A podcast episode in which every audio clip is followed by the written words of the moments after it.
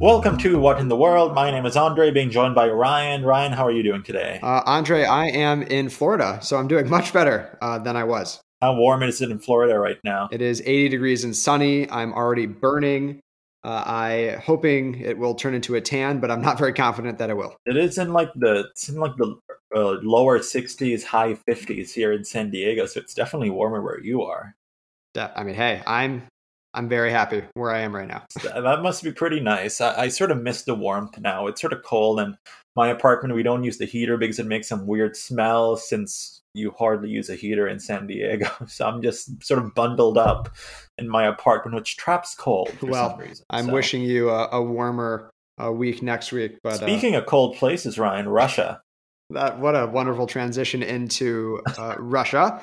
Uh, there's certainly a lot going on really just in the past few months, there's always something occurring there. There's Putin's always causing trouble. Um, so we talked about Russia's escalation, really the the buildup of troops on Ukraine's borders, and now Russia is demanding that the United States and NATO halt military activity, basically within what they see as their sphere of influence. So Eastern Europe, Central Asia, essentially the former Soviet Union. It's kind of creating like this Cold War esque security arrangement where you have kind of these two spheres of influences that NATO doesn't, you know, go into and that Russia doesn't go into. And Russia's basically said that we want these security guarantees that NATO will not expand further. It won't go into former Soviet republics. Uh, and this is, I mean, these are quite just outrageous demands for Russia. Um, I'm not surprised, and I don't think Russia actually believes that this will be met. Uh, but you can clearly see that what they want is whatever they can get, and they're just throwing anything at the wall right now. So, what particularly is outrageous about some of these demands, Ryan? So, it's first and foremost, it, I certainly understand Russia's perspective. So, it, if we can go kind of through history really quickly, yes, the fall of the Soviet Union. Uh, in 91 was something that uh, Vladimir Putin and many senior officials say was one of the, the greatest tragedies, not because they like the Soviet Union, but because it kind of degraded Russian power uh, and status. And so Putin certainly has rebuilt Russia as a state, and there's a lot more patriotism now than we saw in, in the 90s.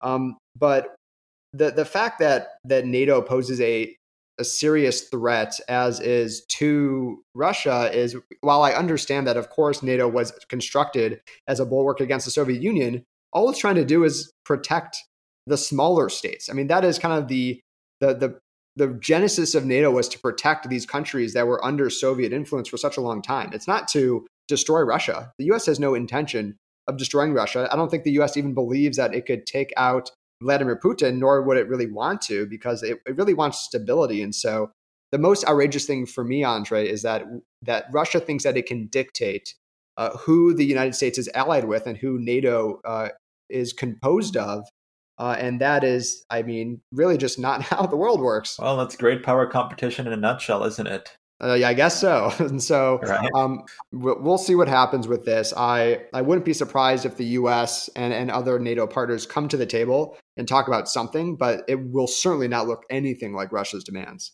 So, Ryan, uh, moving a bit west in Europe to the United Kingdom, Boris Johnson has been in some trouble lately. There's been some controversy about a Christmas party that was hosted uh, last December in Downing Street. Uh, amidst all these COVID lockdowns that have been occurring in London, there were these Christmas parties hosted by, I think, the Prime Minister's staffers. And uh, that's really ignited a big sort of scandal for the Prime Minister. Uh, the prime minister has also put in place new COVID restrictions, much to the chagrin of his own Conservative Party. Uh, the prime minister actually had to rely on Labour votes in the UK Parliament to sort of push these uh, new COVID restrictions through. And just uh, today, in the past 24 hours, North Shropshire, uh, a very a typically very safe rural uh, conservative seat, was lost in a by election to the Liberal Democrats. Uh, so and and this is a very very very safe seat. Typically, the conservatives I think had had held on to this for about two hundred years, and they lost it. So uh, some real questions being asked of Prime Minister Boris Johnson's leadership. I'm not necessarily sure as to whether there is a potential leadership challenge uh, within the Conservative Party. Remember, uh, the UK does operate in a parliamentary system, and uh, the Conservatives ha- have had a history of throwing out uh, leaders before uh, through you know party votes, aka Margaret Thatcher in 1990 after trying to pull uh, push through the poll tax, they basically threw her out, or she resigned before she'd be thrown out. But yeah, Boris Johnson's in some hot water, and this is only two years after he won that massive landslide victory in 2019. I mean, A'ndre, some of the uh, the analysis that I've seen has essentially said that this could be the last straw, uh, even for the Conservative Party, because Labor could very well take the lead in national polls. Um, COVID, of course, has had political ramifications as well as economic and human life uh, costs as well. And but really politically, uh, countries around the world, not just the US, not just the UK, have been trying to manage this pandemic, not only because, of course, you want to, you know, take care of the public health of your population, but when you don't manage crises properly, there are political costs, and we're seeing this. Yeah, absolutely. So I think uh, I think the UK's political developments will be really interesting to observe. I feel like you're sort of seeing a new prime minister every three years, right? It was only, what, five years ago that David Cameron resigned after the Brexit vote in 2016. Then Theresa May came in, couldn't really handle all the Brexit chaos, and she lasted until, what, 2018. And then Boris Johnson came in, and it's been about three years for him. And uh, I also do think, you know, it's another example of uh, the pandemic sort of rearing its ugly head in terms of political costs for incumbents, right? Uh, obviously, President Trump lost the election, I think, primarily due to the pandemic, right? Because usually we had that incumbency factor and the economy was doing fine. Uh, President Biden right now is seeing lower approval ratings because of this resurgence in COVID. We saw it with Delta and now with Omicron. Uh, and of course, you know, with COVID, the economy is still it's still on shaky ground, right? COVID can destroy the economy in a second. So, I mean, you're seeing political unpopularity for a host of leaders throughout the world because of the pandemic or pandemic related causes. I mean, absolutely. I, am curious to see what will happen, not only because I want to have some sort of return to normalcy in, in my own life. Um, and I also don't want to see uh, a needless loss of life in the US and around the world. And so uh, hopefully that these countries can better manage COVID 19 because uh, there are all these costs. And so um, we'll leave that there, A'ndre. What else is on your plate? Well, I mean, I've just been reading some interesting articles. To be honest, I saw Spider Man uh, last night. It was really good. Green Goblin is fantastic. Willem Dafoe is probably the best part of the movie, of which I will say he's in the trailer, so I can say that.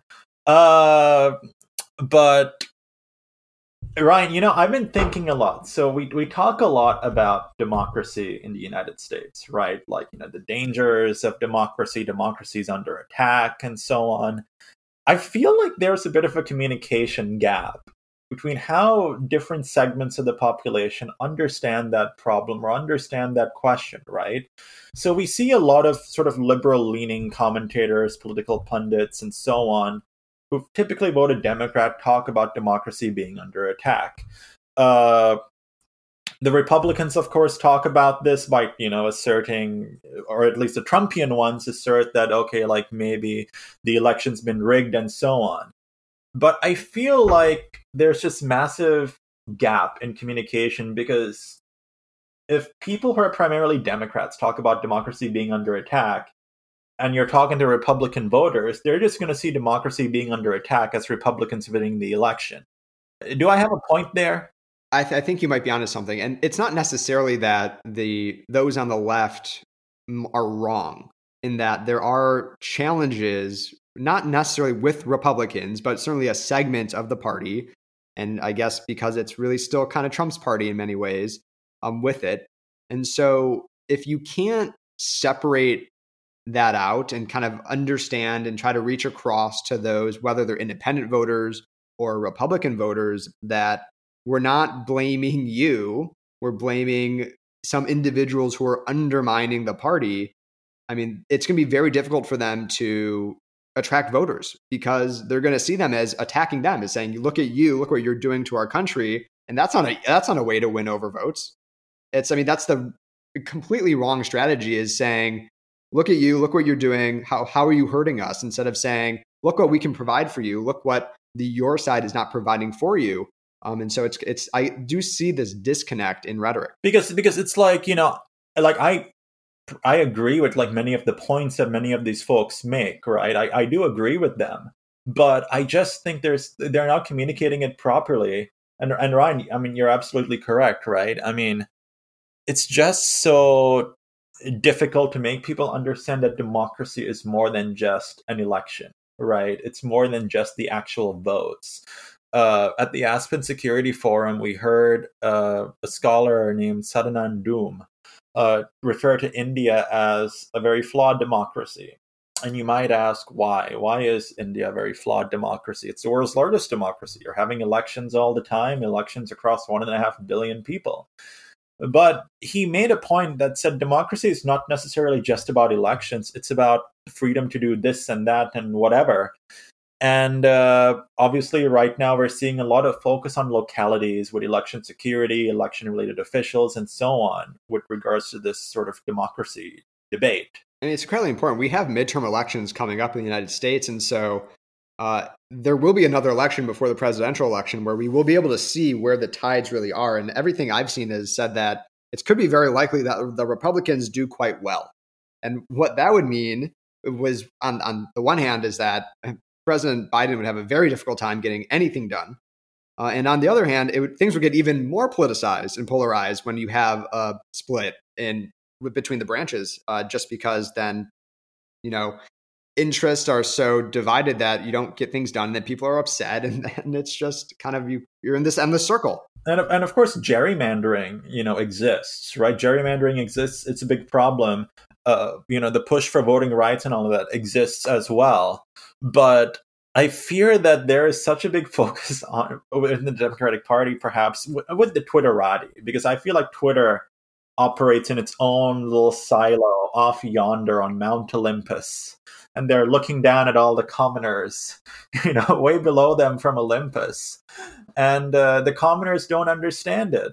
They don't understand what's why these questions are so important and i don't think there's a big effort to communicate them. I, I, I couldn't agree more. I think that the democratic party has a messaging problem and it's been for a, a long time.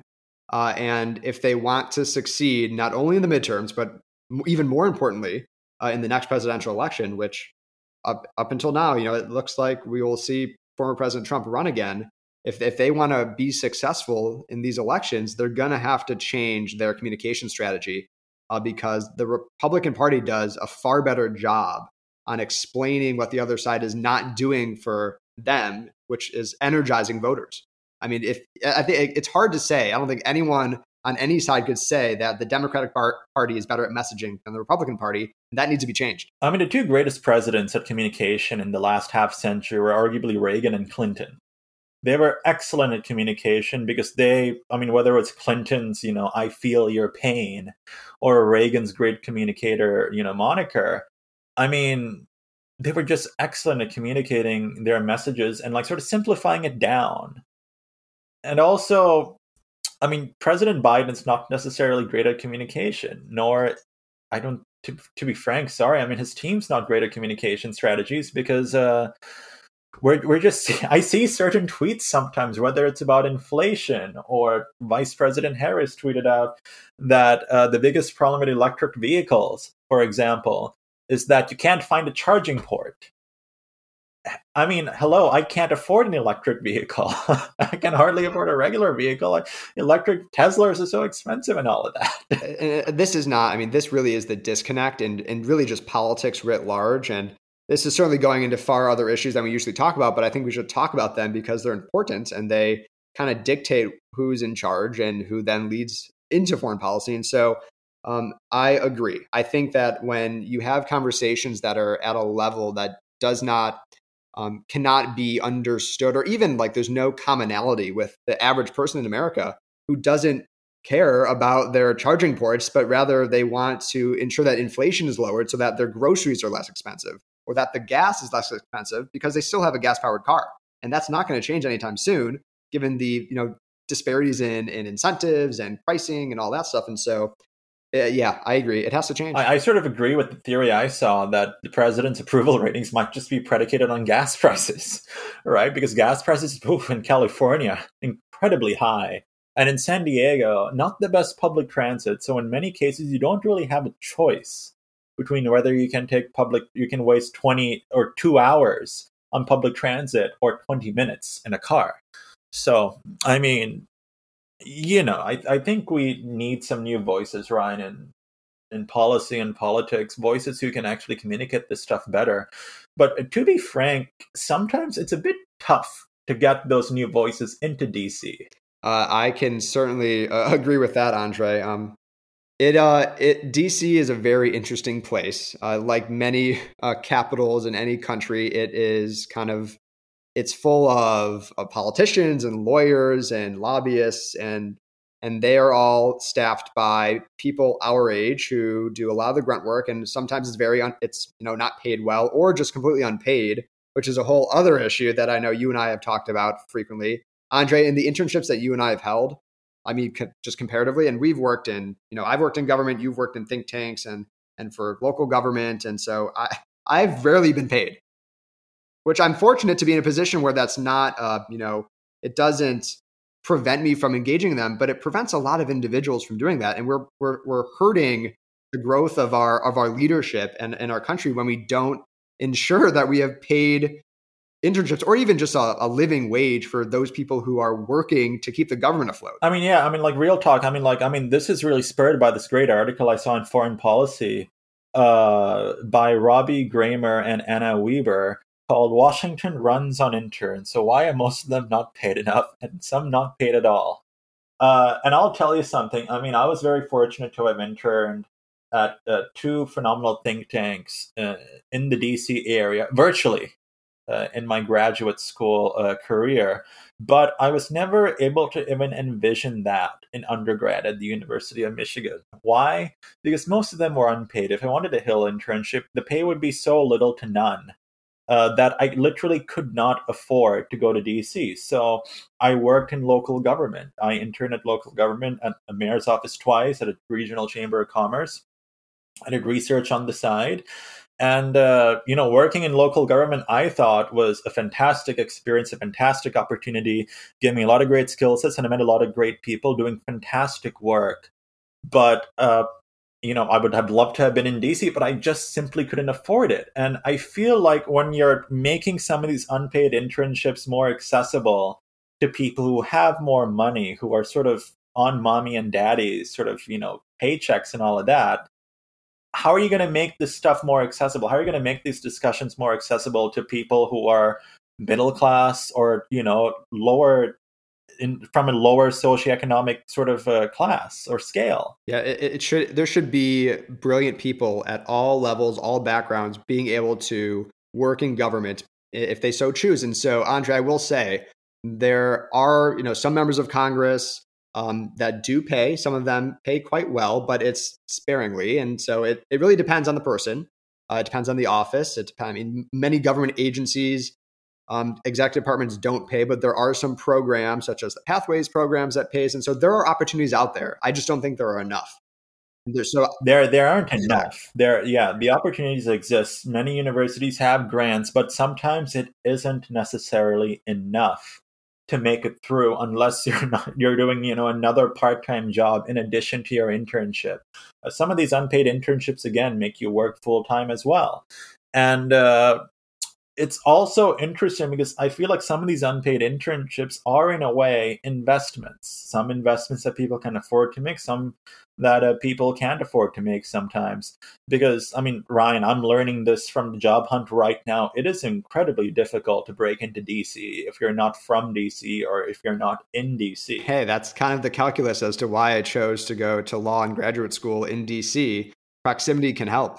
Yeah, I mean, hey, it, proximity helps, but it should not be um, uh, it should not inhibit individuals who want to do that because there are great schools around the country, right? Just because you choose to go to U Chicago does not mean that you shouldn't be able to get a great job in DC. I mean, truly, I think we, the government uh, and the private sector need to do a better job at ensuring that we can get great talent across the board. Well, the private sector does a great job at like getting great talent because they actually pay. They do. Yes, that, that is true. right. They actually pay. And uh, you know, Ryan, I was asked this by someone uh, a few a few days or weeks ago, uh, you know, because I've been applying to a lot of Hill jobs, a lot of Hill opportunities, and so on. And someone asked me, you know, why are you trying to work on the Hill? Uh, you know, you don't have any prior Hill experience. And I was like, well, I couldn't afford it. I literally could not afford to get the Hill experience, and unfortunately you know, you come to DC, you get that internship, you start making the connections, you start networking, and then you sort of get set up for that next job or something down the line. Uh, what if you can't get to DC? How are you going to network? How, I mean, for me, you know, I've been able to meet a lot of great people because I've started the podcast. It's a bit like crazy, isn't it? It is a bit crazy, and I, I, I am just imagining there are some uh, people listening thinking, look at these two whiny millennials. But I do think it's a big problem. Uh, and again, it's you know it's impacted both of us in certain ways, but I think there are a, a huge swath of of those job seekers, particularly those who are very well educated, coming from you know great schools across the board around the country, interested in serving their country, that don't have the ability to do so because it's you know they're they're priced out. Also, I mean, you know, Ryan, we both went to great schools, and we were very privileged and fortunate to have gone to the University of Michigan, U Chicago, and GW, uh, schools that are very well known for their name brands. It sometimes irks me that the name brand of a school is what sometimes gets you through the door or gets someone to look at your resume or even give you a chance. Like if you went to a state school, a local college, and so on, but you're just, you know, as well as like, you know, very well uh, qualified, it sort of irks me, you know? Again, I com- completely agree. Um, people at all levels of education should be able to have certain opportunities. Of course, there are, you know, requirements and those things are certain jobs and experiences, but um, I do think the, the, the government and the nonprofit sector, particularly when it comes to like think tanks, need to do a better job of of getting talent in the door if when they can't you know afford to do so when they're not being paid. I mean we shouldn't have unpaid internships in this country. i mean well i mean what they'll say is that hey there are plenty of people who are willing to do it for an unpaid because it's a great experience it's a great opportunity and all of that. But to that i say what if you can't afford it? And you know funding may be more possible at some schools but for some funding is not so possible. And you're just limited at that yeah, point. I, I completely agree.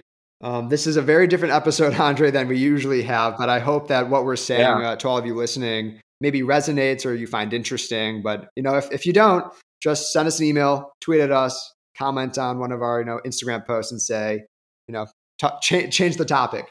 But I, I, do think this was a good conversation. It's not about being whiny. I mean, I'm still unemployed, but like, it's not about being like whiny or anything. It's about just saying that like hey if you're trying to stop being called the elite maybe you should you know make it more accessible to the non-elite. A great point. Because these are also education opportunities. People who work in capitol hill who work in dc they can bring that knowledge back home. They can bring those experiences back home to their parents their neighbors and their friends whether it's from you know, in Los Angeles or in Kentucky. All right. Well, let's let's leave that there. And unless you have anything else uh, to chat about for for this week's What in the World, uh, we will preview our fabulous episode coming out on Monday with John Sipher. Uh, John is a former CIA operations officer. He served for 28 years uh, at the agency in a variety of roles. Um, a, lot, a large focus on the Soviet Union uh, and Russia. We talk about his career, his decision to join the agency, he actually trained uh, CIA officers. He was a, a lead instructor. Uh, and then we talk about Russia. He, of course, has an interesting perspective on Putin, uh, on the recent escalation around Ukraine, and on what the future of Russia really looks like, what Russian people actually believe. And then, of course, we talk about his very interesting work with Spycraft Entertainment. He essentially takes the experiences and work of those who served uh, in intelligence and national security and translates that into a variety of media uh, mediums. Um, I, I very much enjoyed the conversation. John's a super cool guy, and I, I'm sure you all like it as well. Definitely. And for now, stay tuned. See you next time.